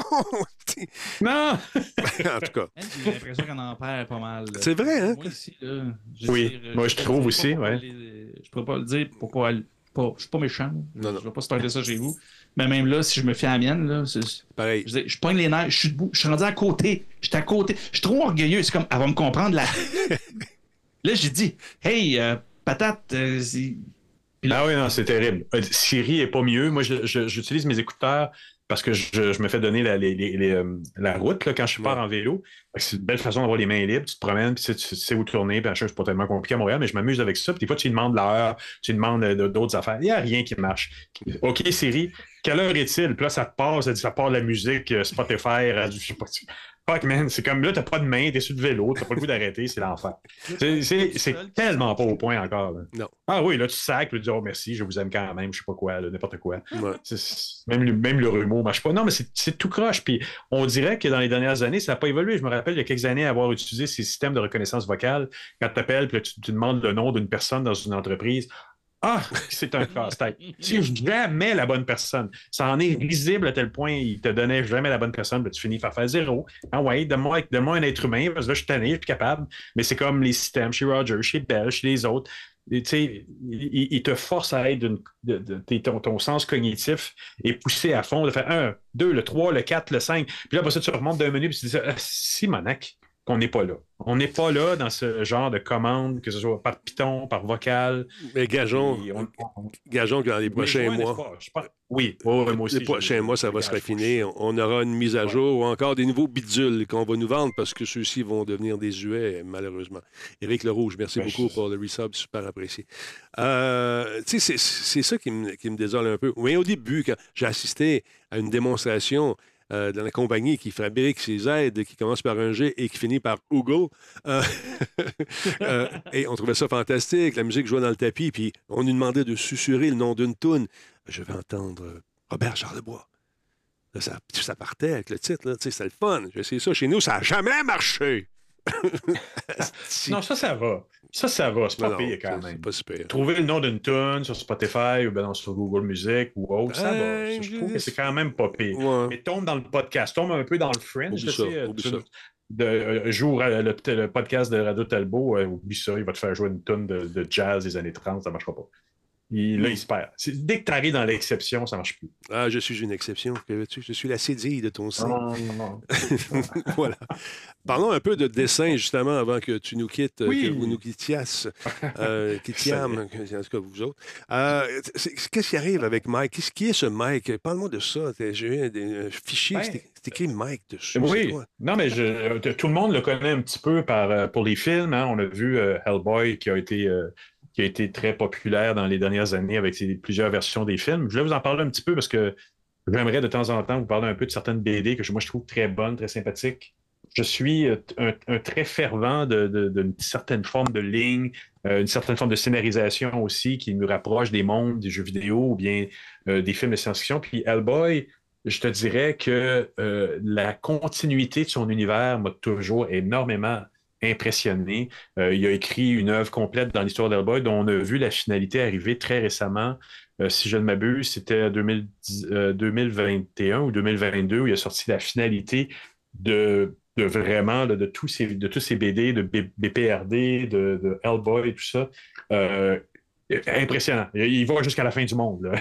Il fait finir la planète Terre, finir Hellboy, tout, tout se conclut dans un, dans un livre final très récemment. Moi, il m'a impressionné parce que c'est quand même un auteur de, un auteur de bande dessinée ou de comic book américain qui était connu, on parle de, comic book américain, pour une certaine forme de, de, bande dessinée, le personnage, euh, euh, super-héros, euh, les X-Men ou bien Superman ou autre. Et arrive une ligne claire quand même avec lui. Il est, quand même, c'est un gars de notre génération, euh, Denis, il est né en 1962.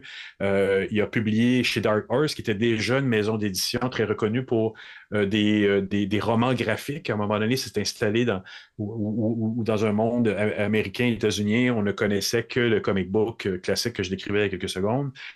Dark Horse est arrivé avec du roman graphique, avec des expérimentations qui commençaient à se rapprocher beaucoup plus de la bande dessinée européenne, euh, quasiment la ligne européenne, comme on le voit à gauche de l'écran. Donc, euh, il, y a, une façon d'exprimer son dessin aussi qu'on voit beaucoup en clair-obscur. On voit des, des, ondes de noir très, très mm-hmm. impressionnantes. Euh, tu sais, il y, a, une ligne claire qui, qui, qui, qui, est, digne de Tintin, à la limite, si on veut. mais on remarque un peu, on sent ton inspiration lorsqu'on regarde tes dessins à toi aussi. Ça se peut-tu que tu sois inspiré un peu par ce monsieur? J'aime beaucoup ce qu'il fait. J'arrive pas du tout à reproduire ce qu'il fait. Je n'essaye pas non plus. Non, je dis pas que tu copies, c'est pas ça que je dis. oui, non, non, non, non, non, je sais. Mm. Mais je sais. Moi, j'ai plus une inspiration Mebius que, dont on pourra reparler à un moment donné, qui a une carrière, qui a eu une carrière énorme, qui, est maintenant euh, décédé, mort. Euh, il est de l'autre bord, finalement. Euh, mais lui, lui est encore parmi nous, il est encore très productif. Mais à la, à la sauce américaine aussi, aussi utilisé beaucoup de de, dessinateurs dans ses lignées de, de, de, bande dessinée qu'il a publié, de comic book qu'il a publié, de romans graphiques, pardon. Mais lui s'est inspiré plus euh, du, du, euh, euh, donc d'expressionnisme allemand, des films de Jim Starlin, Gotham by Gaslight, Gaslight, pardon. Mhm. Je suis en train de faire un AVC encore. Ah non, il va mourir. Il va mourir. il, y a eu, il y a eu beaucoup de spin-off des Hellboy aussi. je ne sais pas si vous voyez ici, il y a eu les BPR, BPR voyons, PPRD. il va en faire une, man. Il va en faire une. 9 à 1. Bureau of Paranormal, machin. Mm-hmm. Il y a quoi? Il va en faire un, quoi? quoi, quoi? Euh, non, il y a un ABC. un ABC. Donc, euh, comme tu vois, je suis un, un avide de, de, de, cette, de cet auteur-là. J'en ai, vraiment beaucoup, pas tout. Mais j'en ai beaucoup de, sa collection. Puis je trouve vraiment intéressant ce qu'il a fait. Évidemment, ils en ont tiré des films euh, euh, pendant au cours des ans. Euh, et, comme je disais tout à l'heure, puis j'attire vraiment l'attention des gens sur des auditeurs sur sa dernière série, Hellboy en enfer, qui est sublime. C'est tout lui qui l'a dessiné. Son coup de crayon, je l'admire beaucoup. Mais, mais, comme je disais tout à l'heure, c'est sûr que dans certaines séries, il a été aidé par d'autres dessinateurs, mais c'est toujours lui qui fait le, scénario. Donc, il y a une, continuité la scénarisation au cours des années qui s'est maintenue. Mais euh, dans Hellboy en enfer, euh, In Hell, Hellboy in Hell, euh, c'est la culmination de son œuvre. C'est magnifique, lyrique. Les, noirs, les clairs-obscurs, tout ça sont, sont magnifiquement apposés. Puis ça a fini un cycle quand même globalement qui a duré quasiment 20 ans de, ce personnage-là. Euh, puis je vous je, vous je ne vous révélerai pas la fin, mais ça vaut vraiment la peine de, le regarder. Puis dedans, il y, a, aussi plusieurs séries qui ont, été des spin-offs de ça. Comme je disais, il y a BPRD qui est sorti, Lobster Jones, Alien Salvation, euh, Abe Sapien aussi, qui est le personnage de le poisson humanoïde qu'on voyait dans le film, qui a eu sa propre série. Euh, et puis, bien, évidemment, ça a été traduit en plusieurs langues, puis a gagné aussi plusieurs prix, dont le prix Eisner, qui est euh, un grand classique de la littérature de BD euh, américaine. Euh, qui est aussi beaucoup dans la ligne pure, dans, mm-hmm. le, dessin un peu style des années 30, qu'on retrouve beaucoup dans Hellboy aussi. Donc, c'est pour ceux qui ne connaissaient pas, en fait, de BDiste ou de comic book artist, c'est vraiment quelqu'un à découvrir. J'aime ça quand tu fais ça. Tu nous fais découvrir ces univers. Là, je sais pas, j'aime bien ça. C'est agréable. Merci beaucoup, monsieur. J'en ai bien d'autres. J'ai une sacrée grosse collection de bandes dessinées, de, autant américaines, un petit peu dans le manga japonais et euh, beaucoup dans l'européen aussi. J'aimerais ça vous parler des Mébius et autres, si tu m'en donnes l'occasion encore. Ça va me faire plaisir de vous faire découvrir d'autres choses. Jardin? Tu allais voir quand tu parlais euh, Mobius, euh, justement. ouais. je veux que tu en parles la prochaine fois et que tu compares aussi avec ce que tu fais comme dessin parce que clairement, oui, ton inspiration. Oui, oui, le Mébius a. on voit clairement l'inspiration. Oui, oui, j'aime beaucoup, beaucoup ce qu'il fait. Et pourtant, Mébius, c'était aussi quelqu'un qui, a, dessiné, bon, on en reparlera, mais qui a, eu deux chemins complètement différents. toute sa ligne science-fictionnelle avec Mébius, mais il y a le Jean Giraud qui a fait tout le côté western, euh, très américanisé pour un Européen de cette époque-là. Euh, c'est un être qui s'est éparpillé dans plein de styles graphiques euh, que tu pouvais à peine reconnaître entre ce qu'il a fait pour tout ce qui était dans le, côté western par rapport au côté science-fictionnel, sa relation avec la femme aussi dans le dessin. On, parle d'un dessinateur qui a comme un des deux ou trois premiers BDistes de l'école française avec Mézières. Euh, qui, ont, qui, ont, produit des choses qui, étaient fantastiques, mais aussi à une époque de, libération de la femme et tout ça. Puis lui était peut-être un peu, euh, hmm, on peut dire un peu en contre-réaction, mais on, pourra le voir. Je, vous ferai un petit vidéo là-dessus. Euh, également, il y a des belles choses à découvrir sur Mébius. Et oui, oui, c'est une belle inspiration pour moi. Je pense que j'ai une BD d'autographie de, ce monsieur ici. Il faudrait oh. que je trouve ça. Euh, j'ai deux sérigraphies qu'une dame m'a confiées ici, que j'ai euh, chez moi, signées par euh, sa papate à lui. Cool, cool. Pour conclure, Jordan, on va finir sur une note très joyeuse.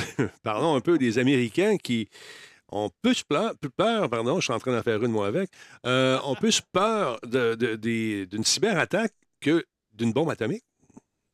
Oui, ben écoute, j'ai pas j'ai pas pu assez lire sur le sujet. Fait que malheureusement, comme j'enseignais à, à Pascal, j'aime aller à trois niveaux de pourquoi. Euh, j'en ai juste un. J'ai juste la, nouvelle en tant que telle, mais qui est quand même intéressante du point de vue ne serait-ce que culturel. C'est-à-dire que euh, pendant longtemps, ça a toujours, ça, a pas mal tout le temps été dans, les craintes principales, dans les conflits internationaux, de, que, les sondages publics, les gens avaient surtout peur d'un conflit nucléaire. Mm-hmm. Et là, euh, deux sondages back-à-back de, de, Pew et de Gallup qui ben, démontrent que non, même si pourtant dans le même sondage, la majorité du public ne pouvait même pas nommer une seule cyberattaque, c'est la principale critique d'une attaque. C'est ça, ça a surclassé la, la, peur d'une attaque nucléaire. Euh, évidemment, on s'entend, les médias et tout ça, euh, ils sont pour quelque chose. Ça s'est beaucoup plus euh, mis de l'avant. Et à la limite, cette crainte-là, tout de même justifié. Ce qui est triste, c'est qu'ils savent comme pas à quel point ils en ont subi des épouvantables. Je pense juste à Solar Wind. Mm-hmm. Je dis, c'est absolument hallucinant ce qui s'est passé là, puis ils savent même pas tout ce qui s'est passé. Mais, euh, mais bref, c'est ça. Fait que au niveau de l'histoire, c'est nouveau dans le sens où. Mais, et en plus. Mais ils en ont peur. Il y a un conflit parallèle, c'est pas direct, avec l'Ukraine et la, et la Russie. Et pourtant, le conflit nucléaire n'est pas ce qui fait le plus peur cette fois-ci aux Américains. C'est le conflit d'une cyberattaque euh, immense qui, les inquiète. Mais c'est fou parce que est-ce qu'ils en réalisent? Je veux dire, nous, on peut imaginer à la limite que une cyberattaque pourrait euh, réduire le, la, grid, la, grille énergétique des États-Unis à zéro, mettons. Mais est-ce que le citoyen moyen qui a peur d'une cyberattaque sur son territoire a ça en tête vraiment? Certaines, certaines personnes, oui. Euh, et là, je ne sais plus dans quel état ça s'est passé. J'ai en tête la Virginie, mais ça se peut que je dise n'importe quoi. Euh, mais il est arrivé, eux autres, par exemple, pour le pétrole, je ne sais pas si vous vous souvenez, il y a, une, euh, il y a un pipeline qui avait été littéralement fermé à distance par une cyberattaque. Ouais. Qui est une immense région sans avoir accès à de l'essence. Ah Ça a causé beaucoup de problèmes. Ils ont vu leur dépendance, ils ont vu aussi les conflits. Mais donc, ils en sont conscients, tu penses, le citoyen moyen non éduqué américain, il sait ça? oh, ça sent le préjugé un peu. Oui. et, j'allais dire que je ne cautionne d'aucune façon ce que Jean-François vient de dire. C'est mieux pas. Non, non, mais. Demain, tu vas, avoir un char noir parqué en avant de chez vous. Ça, je dis rien. C'est ça, avec un, zap de, de, Non, ça, c'est Men in Black, c'est pas pareil. Mais bref, non, mais même si euh, on a le côté péjoratif, le volet sécurité pour le public général, c'est tough à suivre. Si t'es pas dans l'actualité comme on le fait nous autres, c'est dur. Puis à moins que tu le vives. mais ça commence à. Juste les ransomware, les. Comment on dit ça en bon français? Les, les logiciels. Voilà. Ça aussi, ça commence à toucher des hôpitaux. Ils commencent à, avoir suffisamment d'impact pour que les gens se disent Hey, si j'ai été touché juste là, là Imagine si c'est fait à la grandeur du pays. Mhm. je pense qu'il y a ce côté, même si, oui, l'éducation technologique est difficile pour la bonne quantité d'Américains selon les âges, évidemment, c'est comme au Canada, ben, euh, je pense qu'ils sont capables d'extrapoler assez facilement qu'ils ont vécu assez d'anecdotes pour se dire, si ça se fait sur plus gros, on est dans le trouble. Mais c'est vraiment pour ça que ça a surclassé. Puis ces craintes-là ben, sont souvent exploitées au cinéma, dans des, euh, dans des films euh, catastrophes où un hacker a pris possession de toutes les ogives nucléaires des deux grandes puissances, puis ils vont se pitcher ça à la tête. Tout ça à cause de l'Internet. Non, ah, mais surtout, surtout parce qu'il a fait le petit, les petits, sondage Facebook puis il a trouvé le mot de passe du président. Voilà, c'est exactement ça. La façon que l'AC se fait. Et ça aurait pu arriver avec Trump, oui. ça, pourrait arriver avec... ça pourrait arriver avec le vieux Biden aussi, quand même. Bon, bon, bon. On partira pas là-dessus, je suis d'accord. il commence à être fatigué un petit peu. Ça se peut. Pour tous ceux euh, des services secrets qui veulent aller voir quelqu'un, Denis habite sur la rive sud. Demain, char noir avant de chez vous. Ben, je te dis rien. Ils vont chercher le gars qui sac en vélo, c'est plus facile à trouver. Ouais. Yes! Espèce de gang. je vous laisse aller là-dessus, les gars. On a dépassé pas mal ce soir. Mais là, restez là parce que le show n'est pas fini pour vous autres à la maison. Euh, ah. toi, tu peux t'en aller. Tu peux t'en aller. Tu as une job incroyable. Tu fais un travail superbe. Jordan aussi. Merci, les gars, d'avoir été là. Mais on va aller faire un tour chez Coveo. On a cinq jobs qui ont trait justement à l'intelligence artificielle. Tiens, je vous laisse aller. Bon, salut. Merci, les gars. Attention à vous autres. Yes, sir. Bye. Donc, on va aller faire un tour chez Coveo. Vous cherchez un job en intelligence artificielle. Il y a, écoutez, il y a beaucoup de postes qui sont là, sont en train de restructurer justement un département d'intelligence artificielle. Ils ont fait de grosses annonces récemment. Donc, j'ai eu le plaisir de parler avec euh, le, le vice-président justement de, de ces innovations, de cet aspect de cette compagnie, de ce fleuron québécois. C'est le moment de la chronique Coveo. Mesdames, Messieurs, cette semaine, on a cinq postes à combler qui ont trait à l'intelligence artificielle. Pour nous en parler, Sébastien Paquette. Monsieur Paquette, qu'est-ce que vous faites exactement chez Coveo? Bonjour, oui. Euh, donc, je, suis vice-président en intelligence artificielle chez Coveo. Euh, puis, je gère nos différentes équipes qui sont responsables de bâtir euh, nos modèles d'apprentissage automatique ou de traitement du langage naturel. Récemment, Coveo a fait de grosses annonces concernant l'intelligence artificielle ça semble être la, grande tendance pour les grandes compagnies de se diriger vers cet outil-là. Euh, comment ça va être implémenté justement dans votre nouvelle façon de faire des affaires chez Coveo? Donc, euh, chez Coveo, on a euh, annoncé qu'on allait faire un nouveau produit sur qu'on a appelé Generative Answers, donc des réponses génératives aux questions. Euh, donc, c'est vraiment d'utiliser le, la puissance des modèles euh, GPT-4 qui sont en arrière du très célèbre chat GPT que à peu près tout le monde a vu ou essayé. Euh, donc, l'idée, c'est vraiment de rendre ces types de modèles de langue-là qui sont capables de répondre de manière riche à des questions posées, mais de le faire pour les entreprises en respectant leurs contraintes de sécurité et le fait que la majorité de leurs données sont privées. Donc, on peut pas juste les envoyer sur Internet euh, n'importe comment. Et aussi, surtout, en contrôlant la source d'information, donc pour s'assurer que ces modèles-là n'hallucinent pas trop. Donc, euh, quiconque a essayé ces modèles-là ont vu qu'ils pouvaient assez facilement halluciner, euh, donc générer de fausses informations. donc, dans notre cas, pour nos clients, c'est très important de, pouvoir contrôler ça puis s'assurer que ce qui les répond, c'est des réponses qui sont en fait factuelles et véridiques pour nos clients. Quand tu parles clients, c'est des clients qui vont utiliser ça donc à l'interne, au sein de leur compagnie. Mais moi, monsieur le consommateur qui va faire un tour sur la page de Coveo, est-ce qu'il y a une portion euh, de cette intelligence artificielle qui va aider, peut-être m'aider à diriger à travers votre site? Oui, donc euh, Coveo a plusieurs clients en service à la clientèle. Donc, ce qui est le plus visible pour les utilisateurs, c'est justement nos, nos clients euh, qui vont offrir des des, sites web d'aide, euh, donc sur lesquels les gens peuvent poser des questions sur euh, leurs différents produits. Puis ce qu'on va voir, c'est que Coveo va générer une réponse euh, textuelle pour pouvoir répondre aux différentes questions des clients. Donc, sur le site de Coveo, ça va être notre site de documentation, par exemple, que les gens vont pouvoir poser des questions sur notre produit puis avoir des réponses avec ces modèles-là. Mais pour nos autres clients, ça va être sur le site même de nos clients. Donc, on a plusieurs grandes entreprises qui utilisent nos services pour, pour répondre aux questions de leurs clients. Vous aviez déjà un robot qui euh, dès qu'on arrivait sur le site de Coveo, nous disait Hey, bonjour, comment je peux t'aider? Mais ça, c'était très embryonnaire, j'imagine, à l'époque, euh, jadis naguère, il y a quelques mois. Maintenant, vous avez poussé le concept beaucoup plus loin.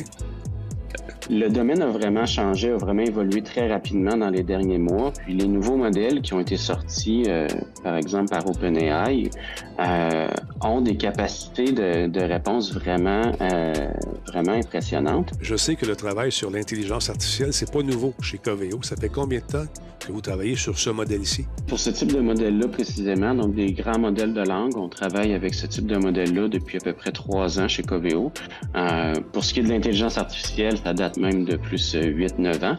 Euh, mais pour ces, nouveaux grands modèles-là, on les utilise présentement pour euh, notre outil de réponse aux questions. On l'utilise aussi pour classifier des, des cas de support. Donc, quand les gens décrivent leurs problématiques, on est capable de bien catégoriser ces, ces problématiques-là automatiquement. Puis, euh, c'est ça. Donc, là, présentement, c'est que ces modèles-là ont vraiment, euh, sont devenus, euh, sont connus du grand public, je dirais, avec la sortie de ChatGPT. Donc, maintenant, on travaille à, à, rendre ça disponible pour nos clients, nous. Sébastien, encore une fois, chez Coveo, il y a beaucoup de postes à combler. On sait que c'est un domaine émergent, l'intelligence artificielle, et tu cherches plusieurs personnes pour combler plusieurs postes différents. Exactement. Donc, euh, tous ces nouveaux défis-là nous demandent de grandir notre équipe. Euh, présentement, on a une équipe de plus de 45 personnes en intelligence artificielle. Puis, on recherche des experts en traitement du langage naturel qui comprennent ces, ces modèles-là puis qui vont nous permettre de, euh, de développer ces, ces nouvelles fonctionnalités-là pour, euh, pour nos clients. On recherche aussi des développeurs expérimentés pour s'assurer d'optimiser notre plateforme. Ces modèles-là sont énormes, euh, donc il faut être capable de les entraîner, il faut être capable de les servir pour nos clients. Euh, et comme notre équipe ne cesse de grandir, on recherche aussi des chefs d'équipe euh, techniques en intelligence artificielle qui seraient capables de nous aider à venir gérer nos équipes et nos projets euh, pour réussir à livrer des fonctionnalités intéressantes pour nos clients. Et si jamais les emplois qu'on vous a proposés aujourd'hui ne répondent pas à votre champ d'intérêt, ben, ce que vous pouvez faire, c'est écrire Coveo et carrière dans un moteur de recherche.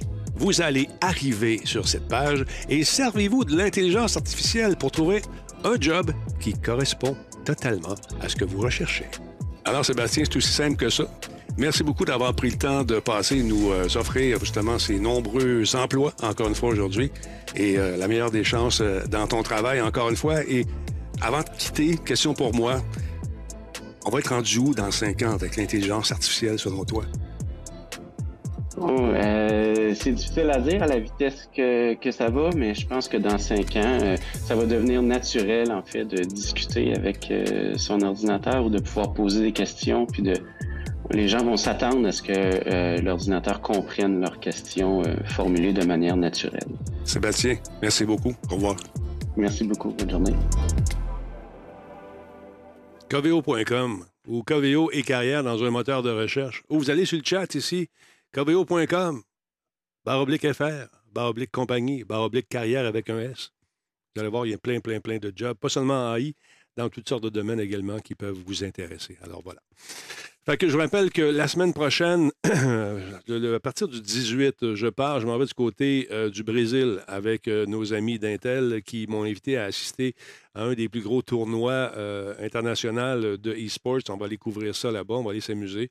On va aller voir les meilleurs joueurs de Counter-Strike, entre autres, et vivre les descriptions qui sont faites comme des, des, descriptions de matchs plus traditionnels de, football, la Ligue nationale de hockey, euh, que ce soit des tournois, euh, des, des, tournois, des, compétitions internationales de soccer, etc., etc. C'est décrit à peu près de la même façon, avec beaucoup d'enthousiasme et avec des gars et des filles qui se donnent littéralement lorsqu'ils font la description. Moi, ça me fait triper énormément. Donc, on va aller là-bas, on va vivre ça, on va vivre aussi euh, le, le, beat, le beat brésilien, on va manger beaucoup de viande. J'ai comme l'impression qu'on va se, on va se Donc, je vais vous tenir au courant. Je pars mardi, je reviens lundi euh, de la semaine suivante. Et puis, euh, on va essayer de vous faire des diffusions de là-bas. Ça va dépendre de la, condition de l'Internet. Euh, Est-ce qu'ils ont de la fibre partout? Je ne le sais pas. C'est la première fois que je vais dans ce, dans ce coin de pays. On va faire attention aussi aux pickpockets. Tout le monde me dit bon, voilà, tu vas te faire faire des poches par les pickpockets. Ouais, on ne fera pas l'apanage de nos richesses non plus. On, on, connaît le tabac un peu. Fait que, euh, on est allé dans des endroits un peu plus rock'n'roll que ça. Mais on faire attention pareil. Euh, alors voilà.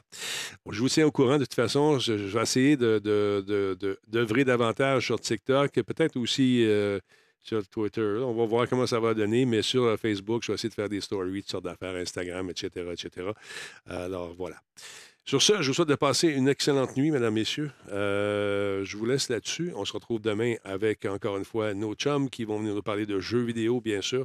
Et c'est la sortie de Zelda demain. Alors, euh, bonne game tout le monde, amusez-vous. Puis j'ai comme l'impression qu'il va y avoir des congés qui vont se prendre. Je dis ça, mais je dis rien. Salut. Hey, encore une fois, tente d'acheter de la pub à Radio Talbot, c'est le temps, là. T'as du cash, là. Fini la récession, là. Aide ton Talbot à manger. Facile, t'écris à Martine. Alors, c'est facile, t'écris la publicité à radiotalbo.tv. Je donne un coup de main également, nous, à mon ami des cafés Level Up, parce que c'est un chic type. Alors voilà, vous écrivez, Martine va vous écrire, vous allez voir, on va vous répondre sans problème. Hey, fine, on est bon, on a des chiffres, puis euh, on est sympathique. Sur ce, je vous embrasse. Attention à vous autres, bonne nuit tout le monde.